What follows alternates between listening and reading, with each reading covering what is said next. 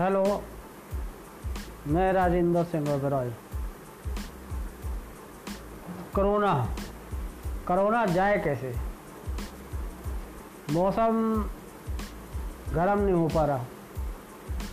बारिश, आंधी, कोहरा, ये चीज़ें इसको बढ़ावा देती रही पीछे। अब जो अप्रैल में भी 40 डिग्री टेम्परेचर नहीं हो पा रहा। यहाँ तक टेम्परेचर हाई होगा तो कोरोना ख़त्म नहीं तो कुछ केस कम ज़रूर होंगे उसके। जहाँ तक मेरा मानना है, अपना, मेरी अपनी सोच है।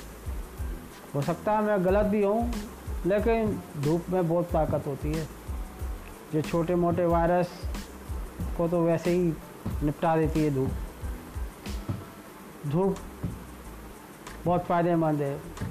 धूप में आदमी को बैठना चाहिए।